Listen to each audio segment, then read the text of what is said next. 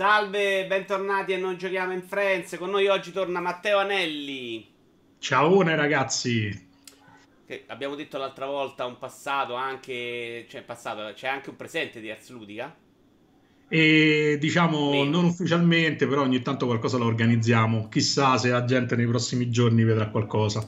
Potrai ascoltare, attenzione qua, rumors, leak. Potrai eh, poter ascoltare, eh, però se lo dico adesso si capisce, cazzo. Allora non la dico quell'altra cosa.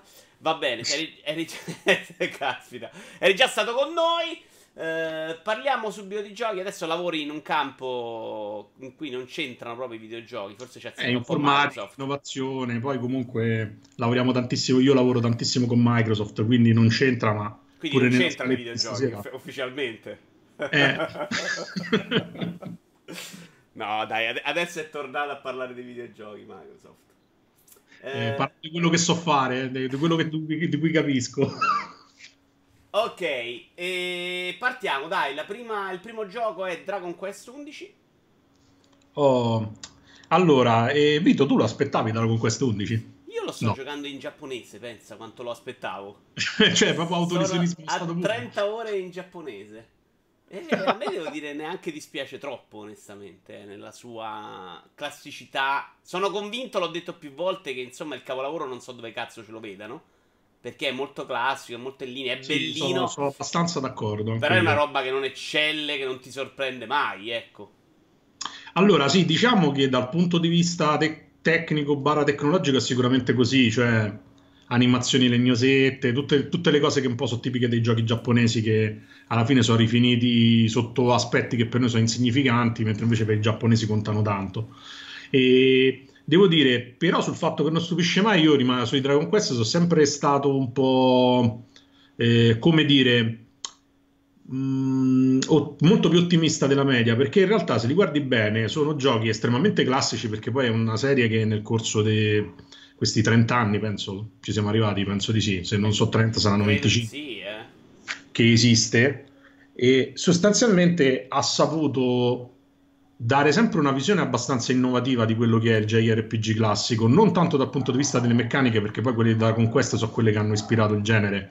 Cioè, i, primi, I primi Final Fantasy erano Dragon Quest, quei pupazzetti messi per, eh, per, orizzontale invece che visti in prospettiva da dietro le spalle. Ricordiamo, in Giappone non c'è Final Fantasy che tenga, c'è Dragon Quest è la serie. No, no, no, assolutamente. Secondo me ha anche ragione, perché pure se guardi i giochi vecchi hanno, secondo me hanno un livello di profondità in più. È chiaro che poi con l'egemonia della PlayStation, quei quasi dieci anni in cui Dragon Quest è un po' immancato in Occidente, noi abbiamo un po' perso la, mm, eh, come dire, abbiamo perso proprio il contatto con la serie, no? Perché ultimi, l'ultimo era stato Dragon Warrior per Nintendo, poi non so se è uscito il 4, uno de, della trilogia del Castello Volante è uscito anche per eh, Super Nintendo in America e noi abbiamo dovuto aspettare, mi pare Dragon Quest 7 uscì pure quello eh, in America. Il 7 mi sembra uscì su PlayStation. Sì, sì, che era una cosa tra parentesi abominevole perché provarono a fare mappe in 3D con i pupazzetti in 2D e vennero schifo. Non era rispetto... considerato un super capolavoro della Madonna all'epoca? Allora, è un super capolavoro della Madonna perché, come dicevo, il problema di Dragon Quest c'è sulla parte tecnica che è sempre stata abbastanza allineata, non ha mai stupito ma dal punto di vista delle storie e della costruzione della storia sono fenomenali. Io un anno e mezzo fa ho, ho, rigiocato appunto la trilogia del Castello Volante, il 4, il 5 e il 6 sulla, sul Nintendo DS e rimani stupito per cui con quattro sprite della minchia ti sanno costruire delle storie che a volte non dico ti strappano la lacrimuccia, però ci sono degli intermezzi in mezzo a quelle decine di ore di gioco, di dungeon crawling e de, ehm, come si dice, di incontri casuali che non sono proprio... Eh, così superficiali come sembrano. E secondo me l'11 è allineato a questa storia. Secondo me non batte l'8. Io sono particolarmente affezionato all'8 perché fu il gioco che rinnovò un po' la serie, no? con questa ambientazione stile open world, personaggi che finalmente non erano super deformed ma avevano delle proporzioni umane, diciamo. E quindi in qualche modo m- mi piacque moltissimo anche perché era uno di quei giochi immensi che però potevi giocare per finire la storia e poi li continuavi con le side quest, con finita la storia il gioco continuava ancora, cioè c'erano tutta una serie di, di piccole chicche e di easter egg che francamente non so, io pure sono arrivato a una ventina di ore e non so se anche sul, sul io forse qualcuno in più diluito molto nel tempo però devo sì. dire che forse non mi sono spiegato bene cioè a me tra l'altro lo stile grafico piace un casino il carattere mm. design dei nemici è una roba fuori di testa, per quanto è bella. Quella dei protagonisti magari meno, ma secondo me quello mm. è l'aspetto migliore. Nel complesso è, è probabilmente il JRPG che ho amato di più in questo periodo in cui ho giocato Xenoblade 2, Octopath e Nino Kuni 2.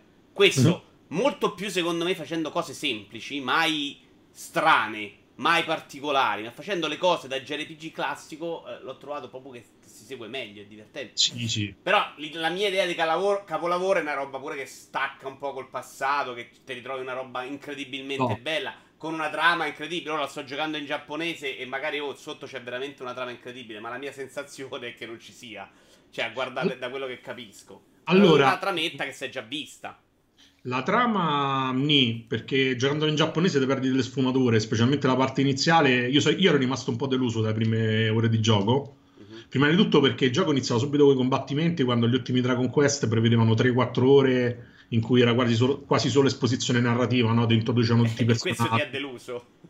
Eh, sì, ma ha deluso perché devo dire la verità, la cosa che mi piace di più di Dragon Quest è questo aspetto, questo rispetto della storia, no? Mentre per esempio i giochi Square, eh, Final Fantasy, hai citato per esempio Octopath o anche, ehm, oddio, me il nome, quello che era uscito prima con eh, il pianoforte.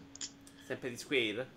Sì, sempre Square, quello fatto sempre con Unity, vabbè, eh, non mi ricordo il nome, sono comunque giochi dove c'è sempre questa preponderanza sul sistema di gioco, no? Ti mettono sempre il gimmick, eh, la, la meccanica nuova te la devono spiegare. Dragon Quest c'è sempre avuto un sistema di gioco abbastanza lineare con due o tre elementi di contorno. Per esempio, c'era il 4 che aveva la gestione manageriale del negozio dell'avventuriero, che era una figata pazzesca e c'è proprio un capitolo intero dedicato dove tu fai Torneco che, che poi c'è avuto pure una serie per fatti suoi di pseudo dungeon crawler manageriali. E era queste eh, piccole chicche ci sono anche in questo. Il problema è che parte con la storia del classico predestinato che deve fare le cose un po' mi aveva deluso. Anche se poi dopo c'è sta il twistone eh, che c'è all'inizio del gioco in realtà forse più che il predestinato sei il Darth Vader della situazione. Però insomma non aggiungo niente però non è un grande spoiler perché si tratta delle prime ore di gioco. E devo dire, però, mi sta, mi sta piacendo tanto. Open world molto ben definito, devo dire. Mh, eh, mantiene eh, quella, quell'attenzione nel design degli ambienti che ha sempre avuto Dragon Quest, dove se tu ti avventuri in una strada secondaria o in uno dei cul-de-sac che ci sono sulle mappe, trovi sempre una piccola ricompensa. Questa cosa è importante perché incentiva eh, l'esplorazione. Dove stai giocando tu? Io sto giocando su PS4. Ah, PS4. Sì, perché ero tentato di prendere la versione PC perché ultimamente viaggio tantissimo, però questi giochi mi piace farmeli sulla poltrona con lo schermo grande, anche perché come dici tu comunque merita. C'ha quel look eh, quasi action figure per come hanno reso i materiali dei personaggi che sembrano tutti dei pupazzi animati. No, a me lo stile piace un casino. Eh. Poi ah, sempre... verità, io farei a meno del design di Akira Toriyama perché secondo me rendeva di più quando i personaggi erano in 2D che c'erano, ognuno aveva 30 frame, 60 frame d'animazione, erano bellissimi. Adesso un po' boh, ha stufato, poi insomma il personaggio... stondati si somigliano un po' tanto, però ecco un personaggio come la bambina, che poi magari che credo... Ah, la bambina è spettacolare. Che è una vecchia, è meravigliosa, cioè animata da Dio. No, ma poi infatti una cosa che sicuramente ti perdi è come hanno gestito i personaggi. Sono andati molto sullo stile BioWare questa volta cioè che il centro del party non è il personaggio principale che fa un po' da catalizzatore, ma eh, ogni elemento del party è accoppiato a un altro elemento del party. E quindi poi ci stanno delle storie secondarie, delle relazioni che si sviluppano durante il gioco. E sta cosa devo dire è molto efficace perché da un certo punto di vista ti mette quasi in secondo piano rispetto a tutto il resto del gruppo, no? Che poi è fatto di personaggi che devo dire sono veramente profondi. Tran- eh no, ma il primo sembra veramente. Il protagonista sembra veramente anonimo. Anche per sì, efficiente. Poi sembra C17, che è uno dei personaggi. Ma in realtà avevo anche voglia di ricominciarlo in una lingua comprensibile. Solo che c'è quest'aura della versione Switch sulla testa che mi fa star lì e dire. Vabbè, Vediamo. Allora, lo sai che io ho rosicato perché ho scoperto che usciva anche la versione Switch dopo che l'avevo già comprato. L'ho comprato quando è uscito perché non mi metto a fare preordini, ormai compro tutto in digitale. L'ho comprato due giorni dopo mentre stavo in treno per lavoro, vado a vedere, cazzo, esce la versione Switch. Però non, non c'è ancora una data. Non sì, non si sa quando. Cioè, secondo, secondo me dormi sereno. Ecco. Ecco il motivo per cui l'ho preso in giapponese. Dico, poi magari lo rigioco la versione PC mi faceva cola perché pare girare bene, però magari me lo gioco poi su Switch per comprarlo. Sì, poi è a Real Engine, quindi sarà anche compatibilissimo, non penso ci saranno glitch e cose varie. Sul combattimento che mi dici quanto l'hai Allora, sul combattimento io ho due osservazioni. La prima è non capisco perché eh, la camera di default è la peggiore perché eh, ti danno, vabbè, che combattimento classico è il classico combattimento a turni per chi non lo conoscesse, solo che ti danno all'inizio una telecamera di gioco che permette di muovere i personaggi dove vuoi e questo ti dà l'illusione che ci sia un po' il discorso del posizionamento e tutto quanto. Poi è fake quella roba, eh, poi leggere le regole non serve a niente. la cosa bella è che se metti la telecamera classica, c'hai la telecamera di Dragon Quest 9 che è bellissima che è simile a quella di Final Fantasy classici, ovvero dove ogni azione Perché, che fai... Dimmi se sbaglio, di default ti fa usare un personaggio, che è poi quello che sto facendo fondamentalmente. Sì, sì, sì. È per questo che lui ti mette quella telecamera in cui tu ti muovi. Però tu stai le prime 5 ore a girare come un cretino dietro agli altri, a nasconderti, per poi scoprire che non serve. Infatti, poi il primo personaggio che sblocchi è il ladro. Io pensavo, vai, se possono fare gli attacchi alle spalle. Invece non cambiava assolutamente niente. poi, finito l'entusiasmo, mi sono letto bene la guida del gioco, che è fatta benissimo. E, e alla fine ho scoperto sta cosa. E devo dire, l'altra telecamera premia pure di più perché, specie gli incontri con i boss, ci sono delle inquadrature spettacolari. Che era un po' il problema che ho sempre avuto con Nino Kuni, dove spesso ti perdevi. Eh, che ne so, come è fatto il boss, la sensazione di, di, di imponenza, eccetera, perché con la telecamera eh, che segue i personaggi in maniera arcade perdi un po' la visione d'insieme, no? specialmente dei mostri giganteschi. Per il resto, secondo me, è un gioco assolutamente che merita sicuramente uno degli RPG di, di questa generazione. Sono d'accordo con te che non è il capolavoro, ma devo dire che comunque eh, in questa generazione al momento di capolavori RPGistici non si affaccia. Ci sono tanti bei giochi, ma nessuno. Nonostante ne abbiano gridati 18, secondo me no. Sì. Cioè, secondo me questo è il migliore per rispetto anche agli altri, Nino con i due c'aveva mille problemi, 8 per trave c'è il problema che spesso è una rottura di coglioni. Magari il combattimento è meglio di questo, per sì. tanti motivi. Però poi e veramente ci vogliono quattro testicoli per 8 per trave. Non, non, non, ho trovato sì, ancora uno che riuscirà a finire. Tempi, c'ha quei famosi tempi morti che sono un po' frustranti. Devo dire, qui hanno semplificato molto perché col fatto che hai ehm, i mostri sulla mappa li puoi evitare, no? Che poi è una cosa che su molte recensioni dicono: Ah, sì, il primo Dragon Quest dove lo puoi fare, ma in realtà si poteva fare nel 9, se non sbaglio, e si poteva fare anche nella versione 3DS del 7. Eh, la possibilità di schivare i mostri che c'hai sulla mappa. E devo dire, quella aiuta anche perché Dragon Quest è un gioco che ha sempre basato gran parte delle sue meccaniche sul fatto di usare gli oggetti per non far fare gli incontri casuali, perché se no proprio ce n'avevi uno ogni 30 secondi e diventavi pazzo. E l'altra cosa che mi piace tanto, vabbè, i, i dungeon pure, le location sono spettacolari. Io l'ho, almeno le prime le ho trovate molto ispirate dai Zelda classici. C'è, hai visto, c'è la zona del fuoco, la zona del ghiaccio. Sì, io so, ho fatto adesso la parte quella del paese di ghiaccio, insomma. Carino. Poi sono un po' vuoti, eh, onestamente. Non è una roba sì, dettagliatissima. Sì. Un po' come Nino Kuni 2, secondo me. Che è bellissimo il primo impatto. Però poi sì, sono i soliti villaggi di figuranti dove esatto. la maggior parte della gente non c'è niente da dire. Devo dire, però, questa cosa secondo me lo rende anche parecchio accessibile perché anche il sistema che hanno fatto delle icone sui personaggi, che sai subito con chi parlare e chi non c'è niente da dirti, che in qualche modo ti migliora l'esperienza del gioco perché se no magari passi le ore a farti il giro di tutti gli NPC anche solo per sapere se hanno qualcosa da dirti perché magari hai triggerato qualche evento che ha sbloccato qualche altro pezzo di storia.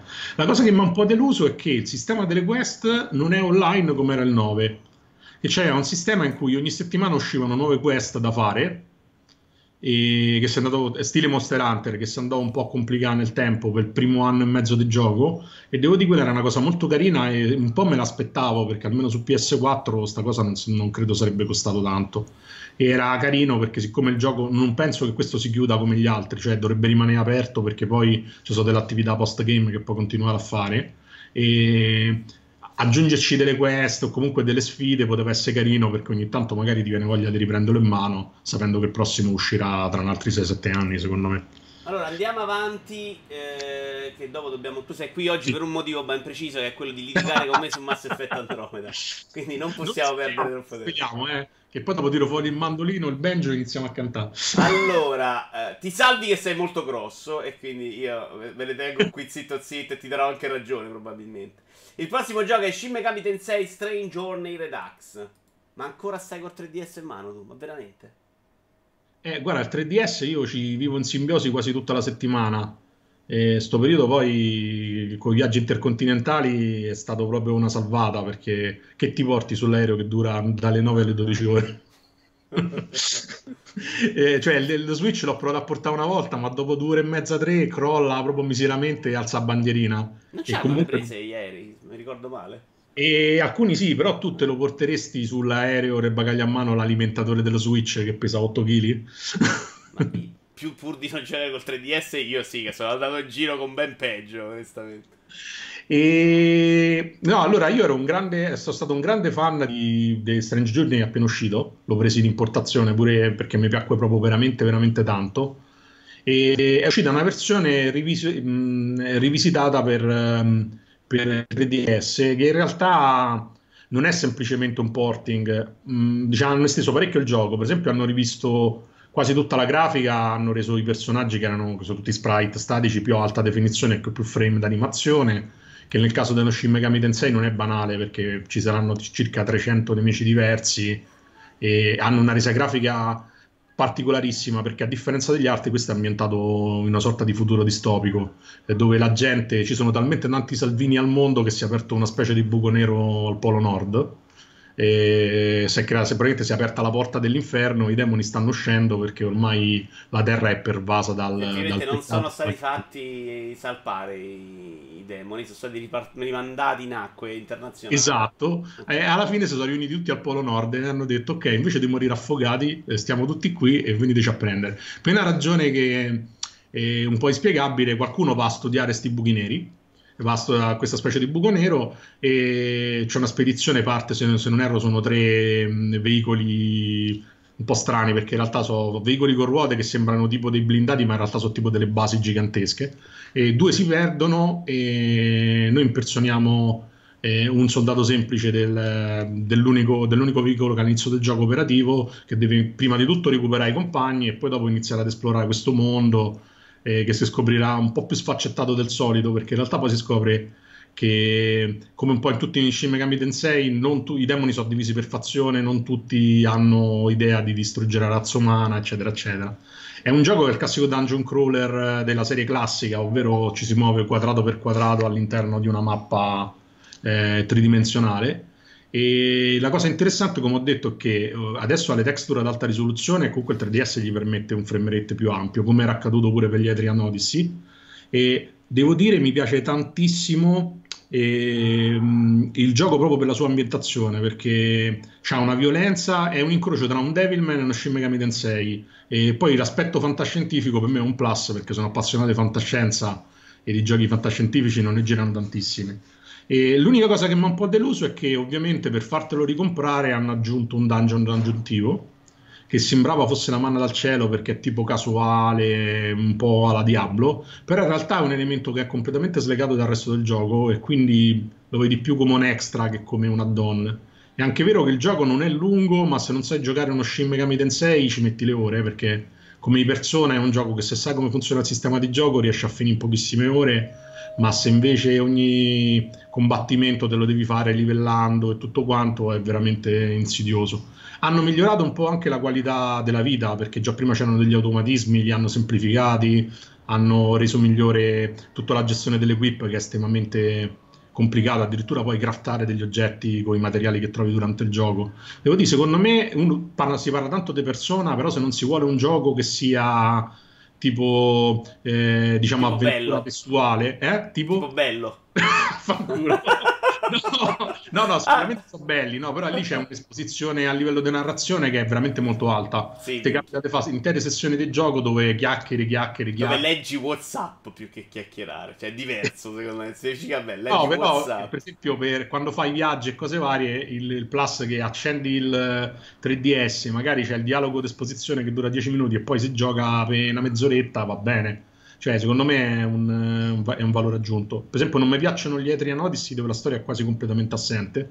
E qui secondo me c'è il giusto bilanciamento perché poi le mappe sono piene di incontri che fai con gli NPC, è tutto molto dinamico. Se torni dopo aver fatto delle cose è tutto cambiato, le persone si spostano, gente con cui fai, in cui fai decisioni all'inizio te la ritrovi contro o a favore in altre fasi del gioco. Cioè, veramente, secondo me è uno dei titoli più maturi. E devo dire, ha fatto successo dappertutto in Europa forse è passato un po' in sordina perché sul, sul Nintendo DS mi pare che uscì proprio alla fine de, di vita del mm. sistema. Poi da noi, insomma, sti giochi lasciano un po' il tempo che trovano. Però secondo me è consigliatissimo, specie se non l'avete già giocato. Io me lo sto rigiocando volentieri proprio perché mi era rimasto nel cuore.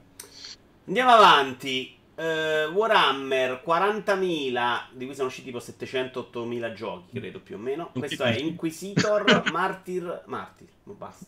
Inquisitor Martyr. Allora. Ed è eh... un tattico? No. Ah, è un gioco strano perché praticamente è fatto dalla Neocore, mi pare si chiama, che sono gli sviluppatori di Van Helsing. Non so se ne hai mai giocato uno. Ma figurati. È praticamente una serie di giochi RPG di azione di Diablo-like che sono mm. abbastanza carini, anche se non molto profondi. Diciamo, ne hanno fatti tre e, e più vari DLC e col tempo, insomma, il gioco è maturato molto. E adesso si sono lanciati in questa iniziativa che ho voluto premiare anche perché quando sono stato negli Stati Uniti in Microsoft è stato uno dei giochi che di notte abbiamo giocato di più in albergo, ci siamo proprio distrutti, abbiamo fatto tutta la campagna che dura un boato di ore più poi una svariata di incontri multiplayer. Tutta vita, eh, proprio, stavi in America. Tutta vita, eh, sto sì. caso, ho fatto, ho giocato a allora, Warhammer 40.000 inquisitori. Eravamo 27.000 persone, la maggior parte nerdacchioni, che cazzo vuoi fare? Appunto dico, se poteva scopare, ma no, giocava a Warhammer 40.000.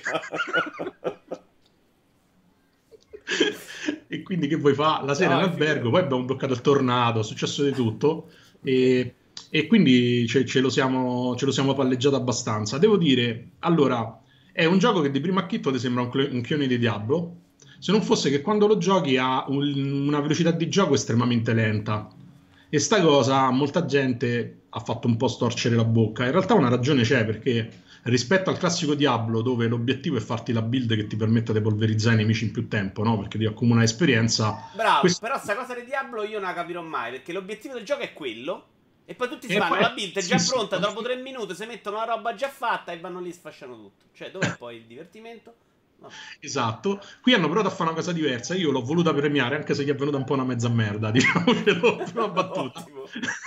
che è quello di dire: ok, usiamo l'universo di Warhammer 40.000, usiamolo bene. E da questo punto di vista, ragazzi, solo per la campagna, secondo me, magari non a prezzo pieno, però vale la pena comprarlo perché ha un'integrazione col mondo del gioco e succedono delle cose io so, quest'estate mi sarò letto una decina di libri di Warhammer 40.000 che l'ho scoperti da poco. C'è proprio un portale, si chiama Black Library, dove vendono solo i libri, gli audiobook e le narrative di Warhammer 40.000, avendo tolto tutta la mondezza che è uscita negli anni 80 e 90 che non si poteva leggere e ci stanno veramente bei romanzi. Qui hanno fatto una somma di diciamo, le serie, il Pantheon più classico e ci sono degli eventi che per gli appassionati, me ne sono accorto io, quindi magari un appassionato non vedrà ancora più dettagli, ci sono delle cose che probabilmente andranno a modificare il canone di Warhammer 40.000. L'inferno me lo immagino così, con le librerie in cui trovi solo libri di Warhammer 40.000. Devo dire, io all'inizio pensavo così, ho detto, eh, ho fatto il ragionamento del tipo, me li compro perché mi va di leggere una cosa brutta, no? Sai quando... eh, certo. E ne ho preso uno che era di 100 pagine e l'ho trovato invece stranamente bello. E devo dire la verità, ce ne sono alcuni che sono veramente avvincenti. No, ci credo. Poi quando delle cose hanno grande successo, secondo me è inevitabile che ci, ah, allora, lì anche la qualità. È fenomenale. E devo dire, gli ultimi libri eh, I primi erano praticamente uno showroom di tutti i cazzettini, no? Diceva, ah, il Bolter Mark 42 K73, no? Che non te ne può fregare di meno. Invece adesso eh, che ovviamente anche chi scrive è diventato più maturo, eh, si parla della politica, ci stanno tutti gli eventi prima e dopo, gli eventi classici del gioco da tavolo, devo dire veramente ben riuscito. E qui è lo stesso. E le, poi hanno fatto una scelta coraggiosa perché è uno dei pochi giochi di Warhammer 40.000 dove non ci sono gli Space Marine, nel senso che tu puoi fare o uno Psyker che è una sorta di mago psichico che eh, sono tutti personaggi che sono abbastanza eh, come si dice, di secondo piano di solito nei giochi e, e, pure nella narrativa. Puoi fare l'assassino, che è un'altra classe di elite che c'è praticamente in tutti i giochi, che, però diciamo mh, nella simulazione di guerra c'ha, poco senso e puoi fare il crociato che sembra un, uno Space Marine ma non lo è sostanzialmente è semplicemente una sorta di ehm, di zelota della religione dell'imperatore. Però eh, non è. Non c'è bisogno di insultare adesso, dagli dello zelota. non è carino. E la, la, scelta delle classi non è casuale perché mentre lo Space Marine prenderebbe tutto d'impeto, no? sfracazzerebbe i nemici, orchi ammazzate, questi personaggi sono tutti abbastanza fragili, compreso il, il crociato che è il tank di tutta la serie, e devono usare un sistema di copertura e di gestione tattica degli spostamenti quando si combatte. Con l'assassino è particolarmente divertente perché c'ha tutti attacchi posizionali e quindi ti devi mettere dietro al nemico, tra il nemico e un altro eh, compagno. E, e, devo dire, esce fuori un bel sistema di gioco. Quello che non funziona tanto è il sistema di coperture, che per esempio è fondamentale per il mago.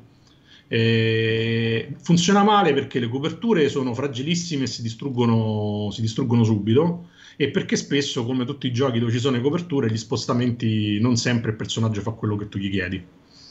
E il, senza... il famoso, quello che tecnicamente si chiama incartamento. Esatto, sì, sì, ti rimane sempre bloccato sull'angolo quando esatto. vuoi che è un po' un casino. E in realtà sta cosa c'ha una storia nello sviluppo del gioco perché inizialmente si era pensato che gli ambienti fossero interamente eh, distruggibili e sta cosa in alcuni momenti del gioco c'è, ma l'hanno tolta perché sennò praticamente radevano al suolo tutto, perché ci sono dei nemici che fanno veramente de- degli show imponenti in termini di attacchi. Poi ovviamente ci sono le armi da fuoco, quindi è un po' più complicato di Diablo da quel punto di vista.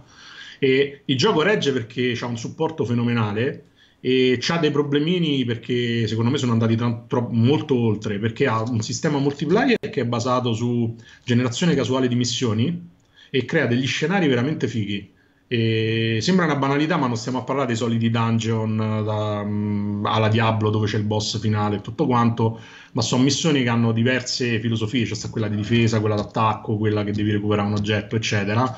Però il modo in cui vengono messi i nemici, modo, viene anche creata una specie di piccola trama che te li rende più gestibili, insomma, e permettono di giocare sostanzialmente all'infinito il gioco infatti ha tutto un sistema di drop, di livellamento che, che il produttore continuerà a espandere praticamente senza, eh, senza DLC a pagamento se non uno l'anno, con le classiche stagioni e tutto quanto. Devo dire, inizialmente il gioco è partito male perché c'era un po' di glitch, stavano bilanciando le cose. E versioni, la versione per console è abbastanza oscena. Io ho giocato principalmente quella sulla One, ma anche eh, su PS4 non, non rende bene però la versione PC invece eh, merita anche perché anche sui notebook gira, gira molto bene. Che poi è sempre e, stata una serie PC fondamentalmente. Eh. Ah, ah, il mouse serve. Anche se devo dire il controllo col, col joypad, per esempio, ho visto anche Diablo come si controlla bene. Pure i Van Ma non l'ho mai provato, però non ho sentito parlare. Sono veramente divertenti da giocare con, con il pad. E, però eh, c'è manca proprio ottimizzazione. Poi leggevo ultimamente sui forum che gli utenti console sono abbastanza arrabbiati perché pare che le patch arrivino dopo e coprano meno. Eh, però scusami, hai scelto una piattaforma svantaggiata, non rompere i coglioni. No, infatti io francamente non l'ho preso perché come ho detto ci siamo sfragazzati certo. eh, per tanto tempo e ancora non l'ho preso io personalmente, ma penso che se lo prendo prendo per PC. Perché comunque ho visto anche che il grosso dei giocatori sta lì. E devo dire, è stata una bella sorpresa. Probabilmente usciranno i DLC che aggiungeranno delle razze giocabili, perché al momento c'è solo gli umani. Ma si parla. Adesso è uscito un'espansione gratuita che introduce gli Eldar con tutti i drop delle armi relativi a loro. E è interessante perché l'universo di Warhammer è veramente sfaccettatissimo e enorme. E francamente sto aspettando, penso, il primo DLC perché probabilmente uscirà anche in espansione single player. Perché la campagna mi è veramente piaciuta. Non me lo aspettavo perché di solito questi giochi hanno una storia abbastanza lineare. L'unico punto veramente brutto che ho trovato è che c'ha gli oggetti, sai, quei livelli, no? Tipo, mm-hmm. droppi un oggetto che è di livello 12, cioè, tu c'è quello di livello 10. Peccato che quello di livello 12 non sempre è più potente di quello di livello 10. e quindi sta cosa eh, rende un casino gestirsi l'equipaggiamento perché non sai mai cosa buttare se non ti metti a fare un'analisi. Devi guardare tutto quanto ogni volta. Eh, in realtà dice pare che sia una sorta di glitch, mo lo stanno tentando di risolvere. Però... Eh, questo già un mese fa ho visto che sono usciti parecchi, parecchi aggiornamenti, tipo una decina, quindi probabilmente potrebbe essere già risolto.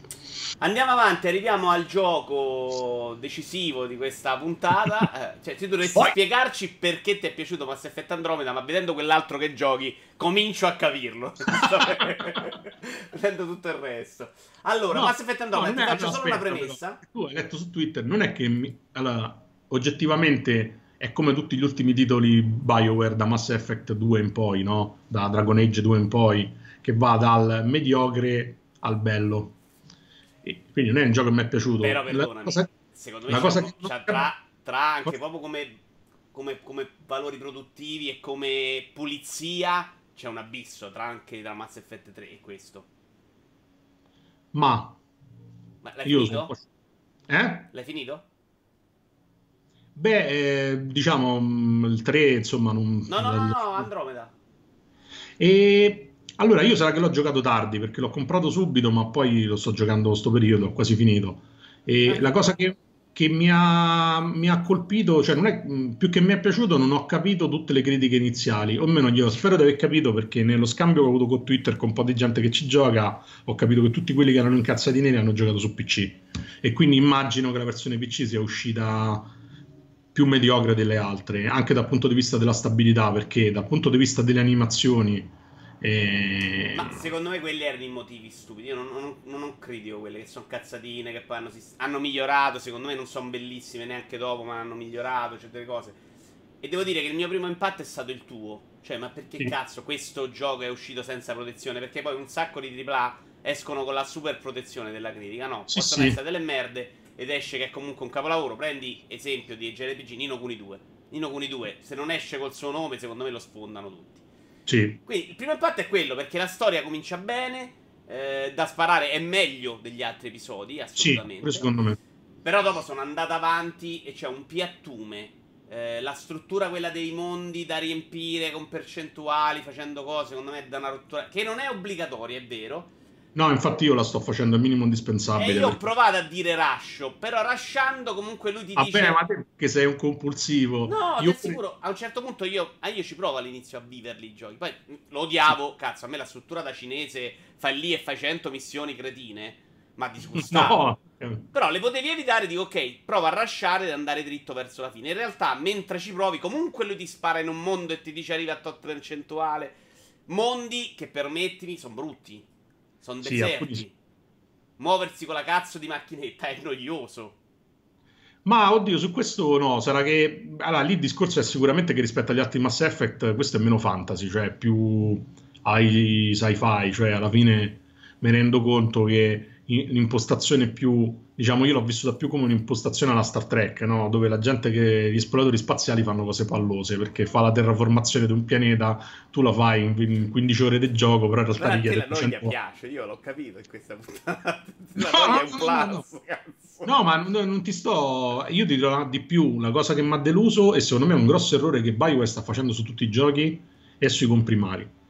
Perché tranne il mitico Drac eh, che il coso, il, come si chiama? Eh, quello tartaruga, là, non, non, mi ricordo il nome della razza. Eh, e, Brex, là, sì, okay. Brex era quello... Era Brex, era, era primo, poi... Krogan. I Krogan, esatto.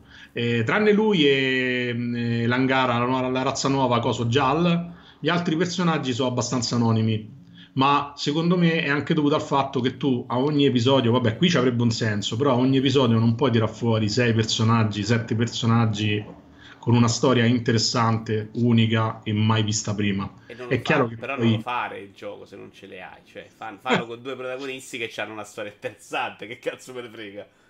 No, vabbè, ma infatti hai visto, poi te ne fa portare in giro due, alla fine ti porti in giro quelli interessanti. A me c'è sta il Krogan che mi fa tagliare perché è veramente... Cioè, quando ci fai i dialoghi stai a ridere dall'inizio alla fine perché... E in generale la cosa che secondo me non aiuta è che dicono che i modelli sono brutti, ma in realtà c'è una scelta stilistica dietro, perché loro hanno voluto dare questo aspetto non proprio realistico, ma un po' più fumettoso alle proporzioni a tutti i personaggi. E devo dire, sta cosa è una cagata, specialmente per i personaggi umani eh, un po' perché le animazioni sono pessime e i personaggi non avendo più delle proporzioni esattamente, diciamo, tu umanoidi. sei sicuro che sia una scelta? Eh? Ma io credo di sì, perché se guardi i modelli, quelli che ti dà sulla creazione del personaggio, sono divisi per etnie, hanno tutti delle proporzioni leggermente mh, esagerate no? rispetto al tratto somatico di riferimento. Tipo, se vai a fare a creare i neri, c'ha sempre il nasone e il labbrone, il cinese ha sempre la faccia schiacciata. Secondo me hanno un po'. Uh, volevano fare un tipo di grafica che rendesse anche meno evidente il fatto che il motore è datato, perché quello è un altro dei problemi veri. Perché sugli ambienti, gli ambienti sono spogli, anche perché il motore è ancora quello di Mass Effect 3 c'è poco da fare. Un po' perché hanno sbagliato la produzione e tutto quanto. Devo dire, a me i mondi precostituiti non mi sono dispiaciuti molto in generale. Sono d'accordo con te, ma io questo problema ce l'ho avuto pure con The Witcher. Anch'io, infatti secondo me è un problema sì. dell'open world, ma te lo dico anche The Witcher dove però la qualità dei dialoghi, alta. se ti piace il fantasy, non è, non è più alta, ci stanno ah. sette campionati di differenza. Con The Witcher, e a me il fantasy non piace, no? Mm-hmm. Qui c'erano veramente una quantità di fetch quest che era veramente roba con il personaggino di merda Sì, sì, animato cataloga male. 10 piante, prendi. Erano un centinaio con tutte icone che ti compaiono a schermi. È un modo di fare che poi i giocatori, secondo me, diventano un po' tossici e vanno un po' Spider-Man è così, eh. Spider-Man è Sì, sì. costruito sulla mania del giocatore del completismo. Quindi tu gli dai sta roba su schermo e lui è contento, ti dice che si diverte perché oh, Vabbè, però. Spider-Man diciamo è calibrato meglio, Eh. dura anche meno. Devo dire, però sarà pure che c'avevo l'astinenza da Mass Effect perché io sono frustrato con Mass Effect perché il 2 su Ars Ludica lo demolì, e ha ragione perché era una merda. Io- Il No. 3 era, più gioca- era più giocabile dei 3, eh, però comunque il problema di tutte le cose secondarie ce l'hanno avuto un po' tutti. E l'uno con tutti i limiti che c'aveva a me piaceva di più perché era più avventura grafica quasi di gioco d'azione, no? C'aveva tantissimi dialoghi, è vero che doveva stabilire un universo complicatissimo e l'unico modo per farlo è parlare con tutti. Ma c'aveva dire- secondo me anche delle ottime scelte, c'aveva Sì, un sì. impatto grafico della Madonna, lo sparamuretto non aveva cagato il cazzo in maniera esagerata per 20 per 15 anni. Cioè, No, no, infatti, cioè, secondo me arriva con dei meccanismi datati, ma devo dire, a me questa impressione me la fece pure Dragon Age Inquisition, eh. Che Non ho mai giocato di Dragon Age ancora. era sicuramente più definito di Mass Effect perché comunque si vede che è un gioco che non ci ha avuto problemi e che è arrivato con tutte le idee al posto loro. C'è una storia bellissima, diluita con un quantitativo di side quest e di rotture di palle che ti rovina il gioco. Ma Sempre- questo secondo me ha un, un difetto in più ancora, che è il gioco normale che avrebbe funzionato Mass Effect in cui proviamo a infilarci dentro una, struzio- una struttura da gioco di servizio e Mm. proviamo a farci, a farci un'altra roba in mezzo. È una roba però affidata a un team non capace. Perché tutta quella roba delle fetch quest, della roba di servizio è una schifezza allucinante. Va a ammazzare anche il bello che era arrivare su un pianeta diverso, che era più bello, era figo. era- Invece qua arrivi, carino, poi però deserto. Boh. No, vabbè, di poi la macchina. storia ha dei problemi strutturali perché, per esempio, ci stanno gli esiliati che vivono in un paese che di fatto è in un pianeta che già è terraformato e, e le persone che volevano che devono colonizzare una nuova galassia ce li hanno mandati apposta. Allora dicono: Te c'hai tutti i pianeti intorno, voilà, quello è totalmente ghiacciato, inusabile, quell'altro è radioattivo. Vai a dare agli esiliati l'unico pianeta dove l'unico problema è che c'è l'acqua tossica. Però comunque puoi vivere, già è respirabile e tutto quanto. A me pare un po' una cazzata dal punto di vista della storia, no? Cioè ci sono pure delle, delle mancanze dal punto di vista della coerenza, della coerenza di Sì, fondo. era chiara- è chiaramente frutto di uno sviluppo problematico. Sì. Anche il protagonista, secondo me, poi. Io ho fatto boh 20 ore, poi lo- mi sono costretto per una volta a, a spengerlo perché nonostante ci fosse la parte principale che mi piaceva, tutto il resto secondo me mi offendeva proprio. Quindi dico, No, ma io cazzo, infatti sto saltando, te do ragione, perché io sto saltando tutto il resto, sto andando proprio verso... eh, se fai quello questo. secondo me rimane un buon gioco, non è terribile. Sono d'accordo e sono d'accordo con te che non si spiega perché questo gioco non ci abbia avuto poi quel cuscinetto di protezione che viene riservato dei soliti ai grandi titoli, perché tutto sommato ce lo tiri fuori il bello, ecco. Però ce lo devi proprio tirare fuori, perché c'è Ma anche di perché poi tutto sommato quei glitch che c'erano al lancio, bene o male li hanno risolti quasi subito. Sì, dai, ma quello dei Eh, glitch sono... che ormai le community tossiche riescono a fare più danni di un gioco di merda per davvero. Io non sono convinto che poi lo facciano effettivamente alle vendite. Cioè, questa qua, magari l'una delle due cose, eh, le, le- le comunità tossiche, più la critica che l'ha sfondato.